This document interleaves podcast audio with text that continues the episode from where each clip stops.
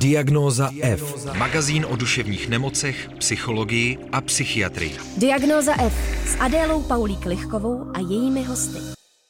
Dobrý den, vítám vás u dalšího vydání podcastu Diagnóza F.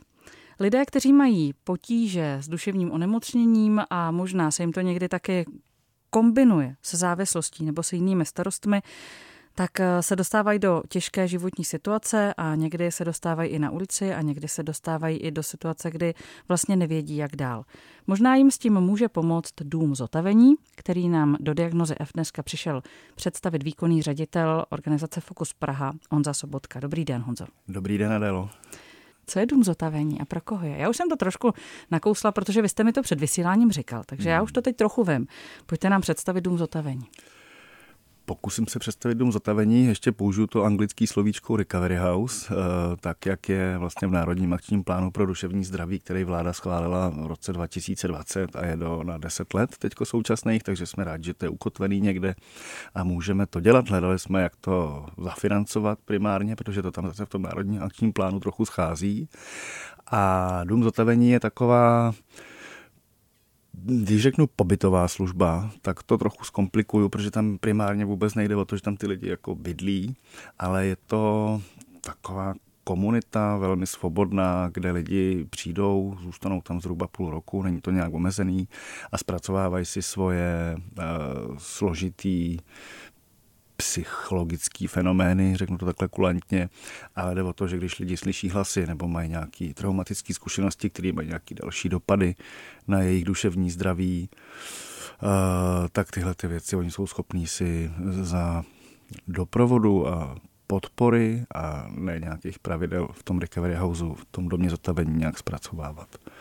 Vy jste se tak jako trochu bránil tomu, že je to jako pobytová služba. Mm-hmm. Znamená to, že je to i pro lidi, kteří jako jinde jako mají, mají kde bydlet? Jo, jo, určitě. Nejde tam o to, že bychom nabízeli ubytování, jde tam o to, že nabízíme ten, ten svobodný program, který si ty lidi eh, vlastně vytvoří sami podle sebe. V tom je to unikátní, protože, jak já tak lidově říkám, že je důležité, aby ty pracovníci těm lidem, klientům do toho moc nekecali a byli jim prostě k dispozici. Protože a když se člověk dostane na tu cestu zotavení, a, tak jediný, co mu pomůže, je převzít plnou odpovědnost za svůj život. A tu plnou odpovědnost vlastně nedokáže převzít, když funguje třeba ve službě chráněného bydlení, která má prostě nějaký pravidla, má nějaký čas a jsou tam ty pracovníci, kteří vědí, když to trochu řeknu hanlivě, jako co vlastně s těma klientama mají dělat. A tady je důležitý nějak přimět ty klienty, aby věděli oni, co se sebou. A aby si říkali o to, co potřebují těch pracovníků. V tom je to vlastně velký průlom v oblasti sociálně zdravotních služeb. Vy tu službu teprve otvírat budete. Mm-hmm. Kdy? Tak hnedka, jak seženeme ten personál.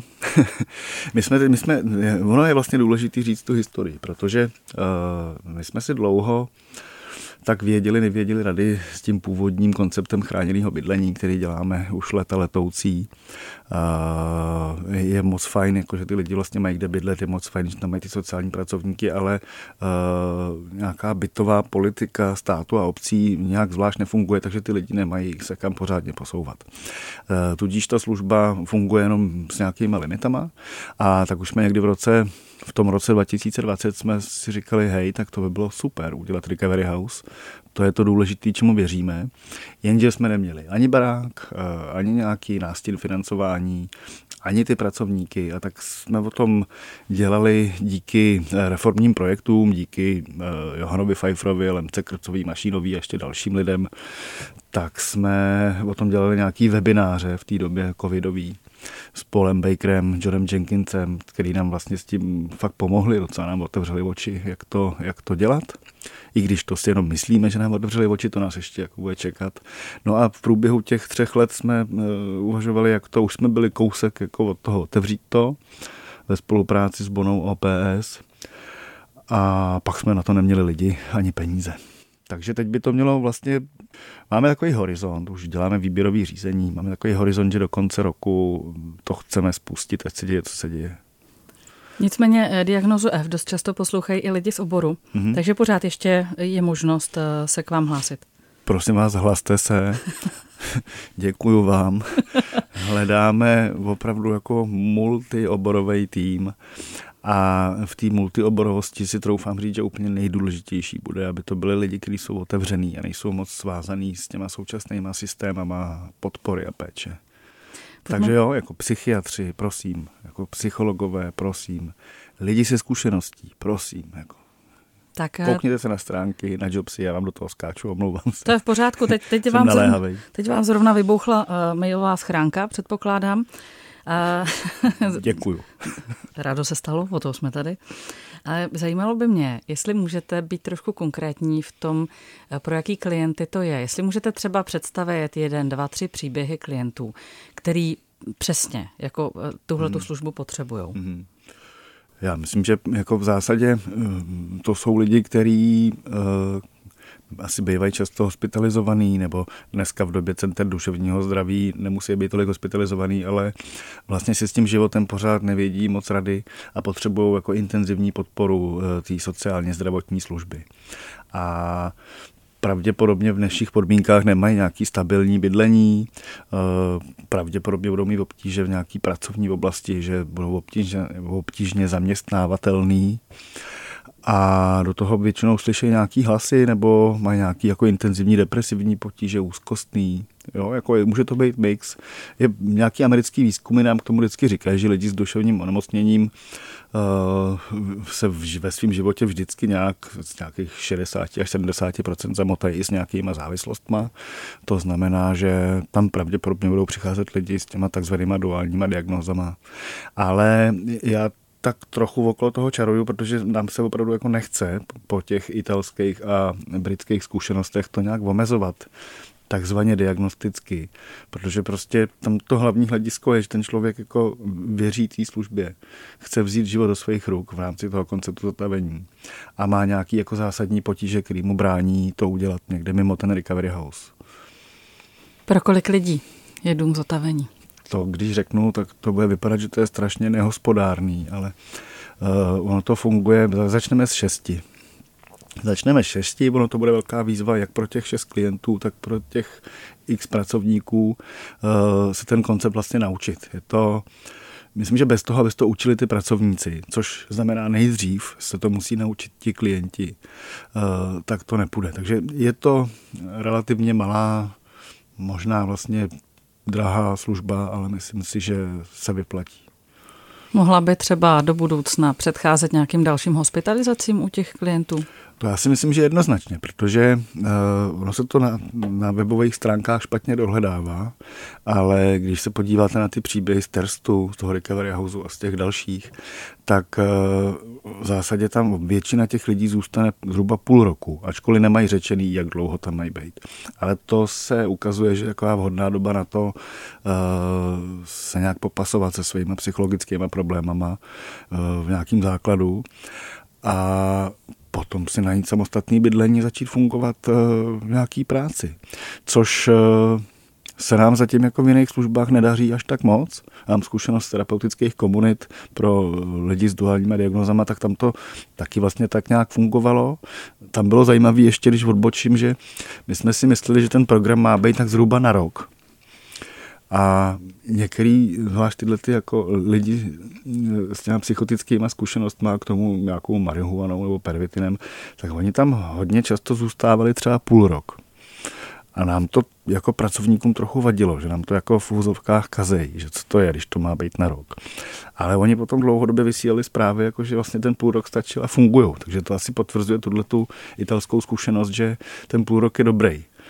A že to snižuje počet hospitalizací, to myslím, že na to se dá vzít jet, protože nějaký i současné statistiky říkají, že centra duševního zdraví, které nejsou pobytovou službou a dělají intenzivní podporu těm lidem, tak uh, snižují hospitalizace o vysoký procento. Já ho teď nevykouzlím z hlavy a nechci úplně kecat, ale je to vlastně vysoký procento. Ať už je to, jsou ty uh, hospitalizační dny v průběhu roku, nebo četnost těch hospitalizací, uh, jak jdou po sobě. A v té Itálii v některých regionech pořád v zásadě nemají žádný psychiatrický nemocnice. To znamená, že ta cesta toho člověka vede z nějaký akutní krize a e, z nějakého akutního lůžka v běžné obecné nemocnici, možná potom přes ten recovery house a, a potom do vlastního bytu. O tom se nám tady může jenom zatím zdát, jo, protože bytů máme opravdu fakt málo a zatím se to nedaří úplně řešit. Ale to nás vlastně ta krize bytová trochu jako zachránila v tom uvažování o tom našem konceptu Recovery House, dům zotavení, protože máme nějakých zhruba 30 lůžek chráněného bydlení.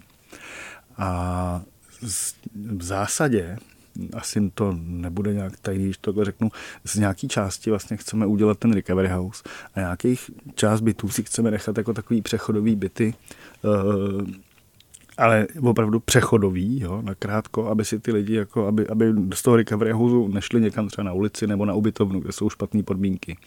Aby, protože tušíme, že nejsme ani Itálie, ani Británie, ani Holandsko, takže nechceme ty lidi vysílat na ulici a potřebujeme nějak jako nakopnout ještě do toho života a pak už cílem těch přechodových bytů bude najít si vlastní bydlení nebo spolubydlení nebo něco takového. Vy mluvíte o zahraničních zkušenostech, hmm. nicméně jste mi taky říkal, že jeden eh, dům zotavení v České republice už je. Jste s nimi v kontaktu? Víte, jaké oni mají zkušenosti?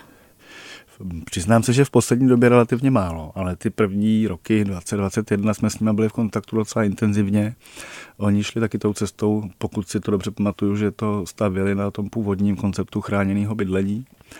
A já myslím, že se jim dařilo dobře v tom fokusu labe. Vy jste říkal, že eh, tím principem eh, pobytu v domě zotavení je převzetí zodpovědnosti za ten svůj život ale zároveň lidi s duševním onemocněním se nepochybně někdy dostávají do situací, kdy toho možná třeba nejsou úplně schopní. Jo, myslím teď třeba na jednu konkrétní eh, klientku, se kterou se potkávám, která, když má propad, když, když je jako hluboce depresivní a má, má pokusy o sebevraždu, tak v tu chvíli fakt jako není úplně schopná mm-hmm. to mhm. jako vzít pevně jako do rukou. Mm-hmm. Tak eh, jak se s tímhle pracuje v domě zotavení? s těma propadama? My jsme takhle pracovali v tom sejřku. Dobře, nebyl to dům zotavení, ale když se člověk dostane do krize, to se tam celkem stávalo, jakože ten člověk měl hlasy, zabil se mu partner, třeba když si vzpomenu jednu konkrétní zkušenost. Uh, byl úplně nekompenzovaný, nevěděl vlastně, co je realita, co není realita, ale pracuje se s tím právě tak, jako s tím budeme pracovat v tom recovery house. On bude mít jednoho, dva, tři, kolik si vybere lidí k sobě, který s ním prostě budou, který vydržejí to, že mu je jako hodně ouvej, který se ho budou ptát a převzetí zodpovědnosti vlastně neznamená jako se chytit a teď držet a být statečný. Převzetí zodpovědnosti znamená se klidně jako zroutit, ale vědět, že on to za mě nikdo jako neodpracuje. A když jsem vás poslouchal, jakože někteří lidi toho nejsou schopní, tak já, já si to vlastně v zásadě taky myslím, jakože jsou lidi v krizi, že potřebují nějakou intenzivnější podporu. Ale úplně jsem slyšel, když jsme měli s tím Johnem Jenkinsem a Paulem Bakerem ty debaty, uh, webináře, tak uh, oni se tomuhle hrozně bránili a říkali, že to vychází z naší, že tahle představa, že to lidi toho nejsou schopni, vychází z našich uh, zavedených nějakých kulturních konceptů, které ale nejsou pravdivý. A já jsem v té dané situaci. Já vím. Já věřím tomu, že jako v tom dlouhodobém kontextu jako ta schopnost je, ale v té situaci mi to přišlo jako neúplně reálný. Já jako teď budu trochu střílet do vlastních řád a použiju příklad. Jsem říkal, že jsem byl jako týden na Slovensku v organizaci Integra, která nám pomohla do Čech přinést program Bláznično A. A bylo tam skvělý, bylo krásný počasí, ale úplně nejkrásnější byli ty klienti tam. A když říkám, že budu střílet do vlastních řad, tak budu asi znít trochu vošklivě eh, k těm našim lidem tady, eh, protože mě tam ti klienti přišli v něčem takový svobodnější, otevřenější, možná, tím, možná jako málo zdecimovaný tím, těma mm, systémovými službama. Protože oni byli úplně stejní jako ty naši ale hodně rozlišovali mezi tím, jako co je nemoc, na kterou se vymlouvají, a to, to zní hrozně, já s to uvědomuju, a, a co jsou jako jejich trable a, a co jsou oni sami. Mám pocit, že u nás v Česku snadno splývají tyhle ty tři věci. Jakože mám nějaký potíže, možná se s nimi identifikuju, že to jsem vlastně já, a pak přestávám rozlišovat, jako jestli něco můžu nebo nemůžu, protože já jsem vlastně nemocný. To mně přijde, jako, že tam, tam mě, možná jsem naivní, ale tam mně přišlo, že jsou tam ty lidi o trochu dál. A oni si jich na to ty pracovníci cíleně ptali. Říkali, a teď ti je blbě, nebo teď se schováváš za nemoc? Jak těžký je se na tyhle věci ptát? Čo já vím. Já se na ně teda ptám. A ještě, ono je vlastně úplně nejvtipnější, že jsme teďko, to je zase odbočka, se omlouvám, ale jsme řešili popis pracovní pozice, respektive náplň práce našich peer konzultantů ve Fokusu Praha. Jak nás napadlo, jak tomu všechny přizvat, nebo ne všechny, ale jako mohl se na tom podílet dokoliv z toho Fokusu. A to bylo, já jsem byl úplně dojatý, to bylo úžasné setkání, protože oni jako sami říkali, vy nás v těch službách, v těch týmech často tak jako chráníte a myslíte, že jsme, že jsme takový křehký, ale my jsme přece úplně normální pracovníci jako vy, tak jak vy nám to říkáte. A já jsem říkal, o, no to je přesně jako rajská hudba pro mé uši.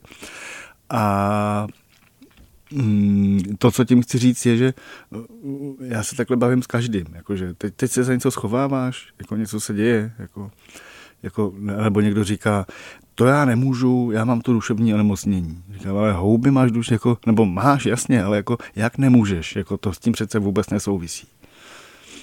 Jestli něco dokážu, tak to dokážu. Stejně, a jestli mám duševní onemocnění, tak prostě s těmi problémama nějak žiju. No. Nějak si je pokusit dostat do škatulky svojí vlastní, tak aby mě to trochu definovalo a moc nepřekáželo. Co vás přivedlo do oboru duševních nemocí? Že my jsme se jako potkávali před nějakým časem v tom adiktologickém eh, ranku, tak co vás eh, přivedlo do fokusu vlastně? No, jako, stejně jako do toho adiktologického ranku, eh, já jsem prostě čistý blázen. Vím to o sobě už od malička. Vždycky jsem byl trošku divnej. Máma říkala, že, že složitý pro ní bylo Ona bude mít za chvíli výročí smrti, tak na ní vzpomínám. Ahoj, mami. A, tak ona říkala, že e, se mě ptala třeba, co mi je. A já jsem se na ní tak zahledil a říkal jsem, to by si stejně nepochopila. a, takže, Takový dítě bych chtěla. No, já ne. Takže to, tohle asi sebou vlastně nesu úplně od začátku. Myslím, že tyhle věci a nějaký jako způsoby, jak jsem se s nimi snažil zacházet, tak mě dostali do těch drogových služeb nebo adiktologických služeb.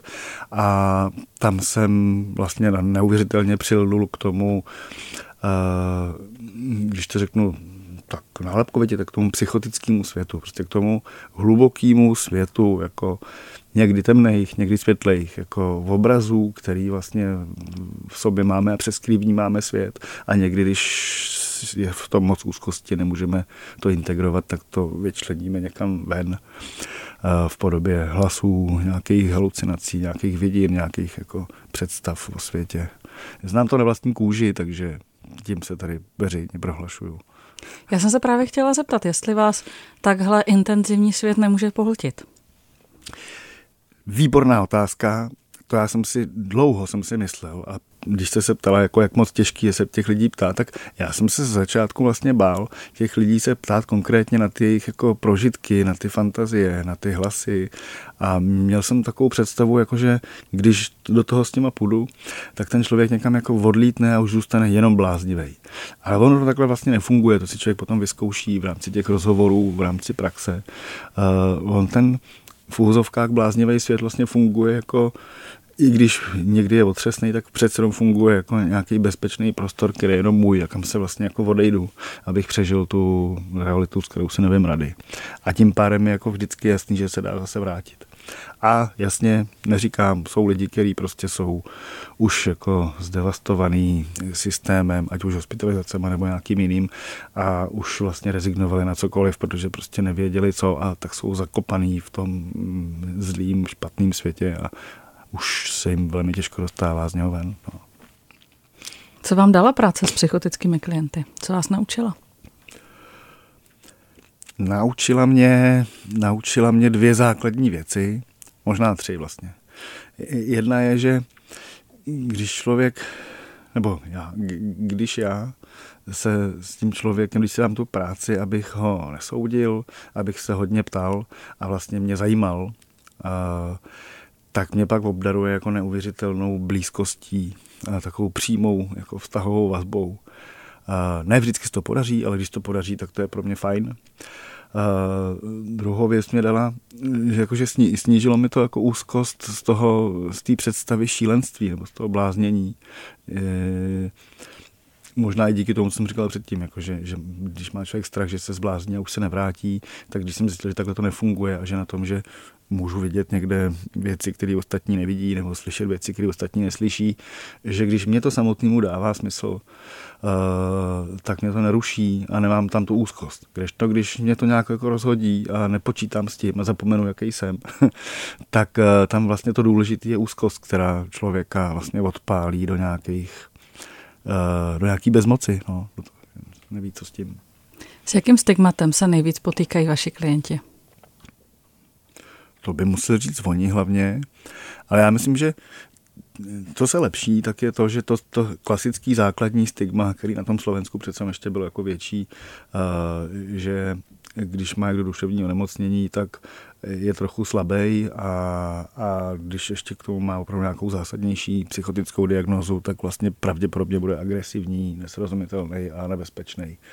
Tak to jsou takový základní stigmata, který se ale podle mě jako už přece jenom mladí lidi jsou v tomhle skvělí, když děláme ty programy na školách, tak mladí lidi už o tomhle se moc bavit nechtějí, protože jim to přijde normální, že to je blbost, jo, že, že blázni jsou nebezpeční. Uh, ale myslím, že v oblasti pracovní máme velký problém, protože tam jako to, to, stigma, mm, když, lidi, kdy, když ty lidi pracují, tak často ale je to takový, že uh, že nějaký dobroděj je, je zaměstná, protože oni jsou handicapovaní. Ještě neumíme uh, to stigmatizovat do té míry, že každý ten člověk nějak cený a potřebujeme najít, jako v čem je vlastně dobrý a prospěšný pro společnost. To si myslím, že takový jako nejvíc. A pak já myslím, že občas se říká, že to na těch lidech je poznat, že mají nějaké duševní onemocnění. A tady si myslím, že eh, to stigma je nalepený na to, že to, co je na těch lidech někdy poznat, tak je dlouhodobý užívání medicamentů, protože ty mají spousty vedlejších účinků, včetně obezity a setřelý řeči a tak, tak eh, že můžou vypadat nějak nápadně ty lidi. No. A když to jako se pokusím odstigmatizovat, tak když se podíváte na historii, tak tak už to jsou umělci, eh, vědátoři, jako politici, tak tam prostě pořád je tam to nějaký procento, 4, 4% lidí, možná někdy v politice ještě daleko víc, v té umělecké sféře taky asi, tak spousta důležitých, zajímavých lidí, kteří vymysleli skvělé věci a potýkají se s něčím, čemu se říká třeba temná noc duše nebo psychoza. Eh, já si teďka vzpomínám na jeden rozhovor, který jsme tady točili eh, s mladou paní učitelkou, pro kterou vlastně bylo obtížný eh, vůbec jako přijmout to, že má nějaký duševní onemocnění a řešila, jestli vlastně vůbec může učit. Mm-hmm. A jako já tomu na jednu stranu rozumím tomu mm. přemýšlení, říkám si, protože už taky jako diagnozuje, dělám roky, tak já se snažím to stigma tam nějak jako nevidět. Ale zároveň Umím si představit i tu situaci toho rodiče, toho dítěte, hmm. kdy dávám dítě do první třídy a dozvím se, že paní učitelka má občas hlasy. Hmm. Já se jí na jednu stranu jako nedivím, hmm. protože to musí být neskutečně těžká práce. Ale, ale tu obavu tam i přes tyhle všechny věci jako mám. Určitě, no, tak to je, to vlastně popisujete takový to běžný, obyčejný stigma, jak jako společnost obtížně tolerujeme jinakosti. Ono se to lepší samozřejmě, jakože, že, když já jsem měl ve 13 barevný číro, tak to vypadalo, že to, to jsem byl jediný skoro. Dneska, když mají děti ve škole barevný čírok, už to nikoho ne, tě nepozastaví. A myslím, že touhle cestou jdeme jako pořád dál a, a je to dobře, ale pořád jako se toho jako společnost bojíme, těch různých jako věcí, které nám přijdou nesrozumitelné a které občas v médiích jsou prezentované jako ně, nějaký zlo. Jo. Ale já jsem ještě chtěl připojit k tomu, že já jsem jako všechny tři moje vlastní děti a, a některé další, které nejsou přímo moje, tak já myslím, že kdykoliv jdu do té školy, tak jako vidím, že ty učitelé to mají těžký. Já si netroufám jako říkat, že mají nějaký duševní onemocnění, ale pro boha pracovat celý život v takovémhle sešněrovaném školském systému, mít na starosti takovouhle bandu, jo to ne každý jako utáhne a ty, ty učitelé a učitelky mají prostě úzkosti, mají nějaký jako vlastní problémy, takže eh, spíš mě by potěšilo, když by řekli, tahle paní je eh, skvělá na výtvarku, výborně to umí s tou třídou a umí ty lidi natchnout. A ano, někdy slyší hlasy. Tak bych si říkal, yes, to je paráda, protože oni o tom vědí respektují to. Pro ty děti je to nějak jako jasný jako, a nemusí se toho bát. A ano, může k tomu patřit, jako ona čas od času prostě bude na neschopence a nebude, nebude v práci. Tak to by byla pro mě skvělá zpráva. Když to, když chodíme do školy s těma dětma, tak tam jsou, jako máme tady skvělý pedagogický sbor, Jo? A teď ale nikdo neví, jako to, to je matematikář, to je češtinářka, ale nikdo neví, jako co se za tím celým skrývá. A oni přece nějaký duševní trable mají úplně stejně jako my všichni ostatní. A má to vědět? Máme to vědět? Já myslím, že jo. Já jsem určitě, jako není to žádný oficiální postoj, je to můj postoj, já myslím, že to máme vědět, protože nás to obohacuje a protože nás to připravuje na tu realitu, jaká je. A tohle je vlastně, tohle je vlastně skvělý, že jsme se k tomu dostali, jako je princip toho recovery houseu. Jako, ano, všichni to mají vědět. Jako, uh, v tom recovery houseu je důležité jako starat se primárně o to společenství, podobně jako o tu uh, školní třídu a bavit se o všech rozdílnostech, jako dávat kompetence a odpovědnost všem, který se na tom podílí. To znamená, eh, když se někdo v, tý, v tom společenství nebo jako individuum, to je jedno, jako se cítí nějak, něco potřebuje, tak to musí říct a to společenství ho to má naučit. Jako řekne si o to, co potřebuje. To je něco, co často vlastně běžný v společnosti neděláme, protože si říkáme, no máme nějakou náplň práce, teď máme dělat tohle a jak často často se zamýšlím nad tím, jako co přesně potřebujeme k tomu, aby uh, jsme dosáhli toho, čeho chceme. A to by ten Recovery House měl zařídit.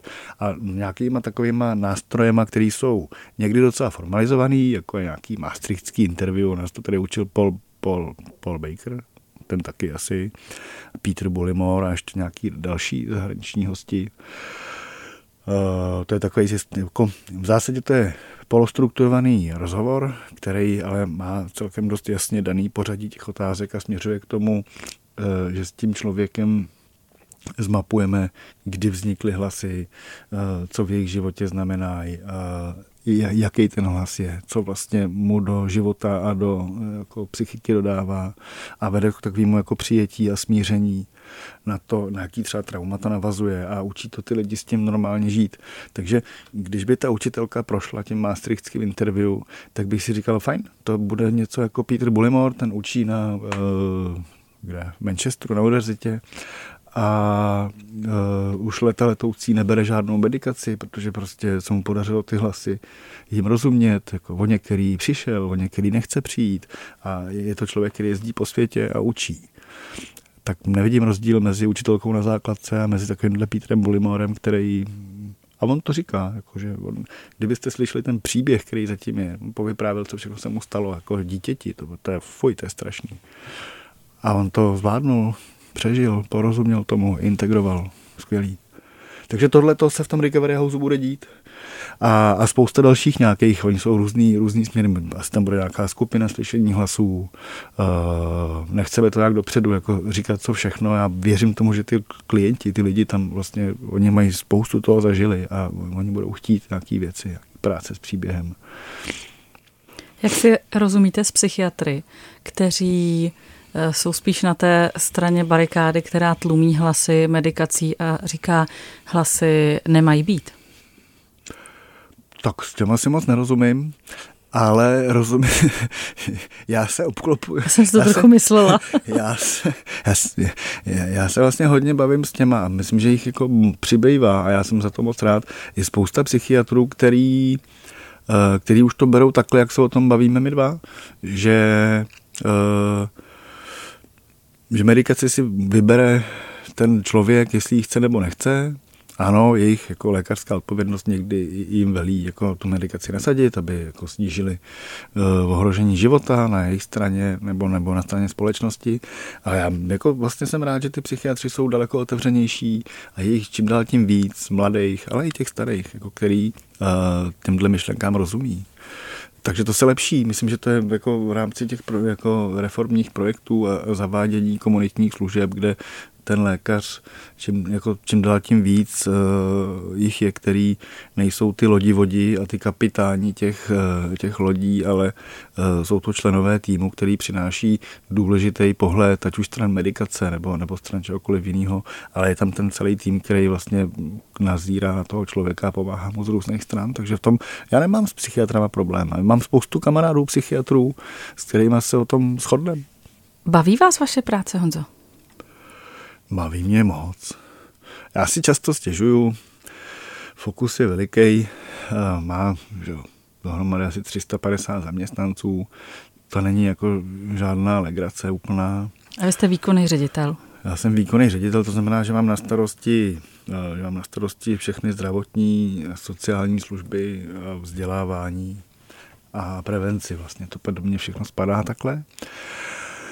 A, no a v těch 350 lidech tohleto jako uřídit. Přímých podřízených mám samozřejmě míň a tohleto uřídit není úplně jednoduchý a když vlastně se snažíme dostat tomu poslání fokusu, který jsme si vymysleli, nebo ono s náma tak jako žilo a ještě přede mnou to žilo a já už jsem na to jenom navázal, že jsme standardní součástí těch eh, toho systému zdravotně sociálních služeb a vedle toho budujeme nějaký, nějaký v zásadě jako nestandardní a ověřujeme, jestli to bude fungovat. Mimochodem, to je ten recovery house. Tak často děláme věci, které se někdy nepovedou, a, a nebo věci, které vlastně ze začátku působí jako skandálně a, a každá změny lidi nevnímají moc pozitivně obecně, jako člověk, homo sapiens nevnímá změny moc pozitivně, takže nejsem vždycky úplně populární, oblíbený a myslím, že spoustu lidí štvu, takže to je pro, a to je pro mě těžký. Já, to, jako, já myslím, že do značný míry s tím umím zacházet a někdy to trochu přesáhne nějakou, nějakou míru a to už mě pak tíží. No. Ale to je právě to, že Fokus se musel popasovat s tím, že jako on to byl underground původně, jako alternativa a teď je, vlastně teď dělá spousty jako, jako plně jako služeb, který patří do té základní sítě, do toho jako je jako pilíř systému. A vedle toho naštěstí jako děláme takové věci. CDZ taky byly původně punk a dneska jsou jako páteřní sítí jako komunitních služeb. Eh, chráněný díl nebyl taky punk, který se teda posléze ukázal, že už vlastně ale nedává úplně smysl, je lepší ty lidi podporovat na trhu práce přímo a ne, ne, nehrát s nima tu hru, že někde trénují nějaké dovednosti, jo, že je mají jako, se je učit v praxi. A Recovery House taky je úplný punk, protože když si to vezmete, že my těm lidem chceme říct, vy tady nemáte od nás dopředu daný žádný pravidla Jediný pravidlo je, že tady vám pracovníci nebudou jako dělat pravidla ve smyslu, máte tady být rok, půl rok, čtyři měsíce. Nebude to tak, že eh, vám řekneme, co máte dělat. Jako tohle je váš klíčový pracovník, program vypadá takhle. My vám budeme říkat, pojďte si to s náma vymyslet, budeme se o tom bavit. Máme tedy nějaký dům, eh, o ten je potřeba se trochu postarat, eh, jak to uděláme co v tom budeš dělat ty, ty a ty. Eh, co potřebujete k tomu, abyste zvládli svoje eh, životy, svoje potíže, svoje, abyste využili svoje přednosti. Spíš individuálně, potřebujete nějaký ranní komunity, to se osvědčilo, jako chcete to jako skupinově, chcete chodit ven, jako potřebujete pracovat, eh, chcete tady ještě bydlet, nebo už budete jako sem jenom docházet, pomáhat, ať už sobě nebo někomu jinému, nebo máte kde bydlet už jste si našli bydlení. Potřebujete prachy, Jo, jakože ne, že my přijdeme s konceptem. Náš koncept je, nemáme koncept. Nebo máme, ale prostě to je to, jako jak donutit, přimět, to jsou taky debilní slova, jo, ale uh, jak jako přesvědčit ty lidi, že to je opravdu na nich. A že bez toho, aby to vzali do svých ruk, jak to všude říkáme v tom recovery a zotavení, a já nevím, jak se to všude jmenuje, rodinná terapie, bez toho, aby jako to začali dělat oni sami, no, to za ně nikdo neudělá. No. Já jsem si tak jako představila takovou velkou papírovou krabici, kterou těm klientům dáte, když přijdou a čím si to naplní, to je na nich a bylo by fajn, kdyby neodešli s prázdnou krabicí. Každopádně. A to já zase věřím, že ty zkušenosti říkají, že oni odcházejí s docela plnou krabicí a překvapený, jak je barevná. Máte ještě čas na klienty jako výkonný ředitel? Uh, jo, jo, jo. No bo takhle, jako, jako výkonný ředitel bych oficiálně s klienty pracovat neměl. Ale mm, občas to dělám. A co mě vlastně úplně baví, jakože já s nimi nepracuji nějak systematicky, ale baví mě v těch službách potkávat a normálně se s nimi zdravit. A vedle toho dělám nějakou rodinnou terapii, třeba občas nějakou individuální terapii. A občas já to tak jako hlídám, abych se, jako se úplně nevod, nevod, nevodvařil, ale když se mě někdo obrátí, tak s nějakou pomocí, tak mě překvapila ta rodinná terapie, to je fakt milý. Chvilku jsem se bál, jestli to ještě budu umět a možná to neumím, ale přišlo mi to vlastně, ta rodina je tak dobrá, že to zvládne. Jak si udržujete svoje duševní zdraví? To je poslední otázka dnešního rozhovoru. To by mě taky zajímalo, ale uh, snažím se, já jsem si před dvěma lety řekl, že uh, nebudu pracovat v noci a nebudu pracovat o víkendu. Uh, co mě moc nejde je sport, to jsem jako, já jsem hodně běhal a to úplně jako skončilo. A, no, takže limitovat si tu práci, uh, vědět, že to prostě nestojí jenom na mě a že když si potřebuji odpočinout, tak si odpočinu. Baví mě, hrozně mě baví děti moje a nejenom moje a žena a takový jako rodinný zázemí. Stárnu, tloustnu, to pomáhá. Říká Honza Sobotka, výkonný ředitel organizace Focus Praha, který v dnešní diagnoze F představil mimo jiné Dům zotavení nebo Recovery House. Díky, že jste přišel, ať se vám daří. Děkuji moc a přeju vám hodně zdaru všem. Potřebuješ duševní oporu? Všechno spraví náš podcast. Poslouchej diagnozu F kdykoliv a kdekoliv. Více na wave.cz lomeno podcasty.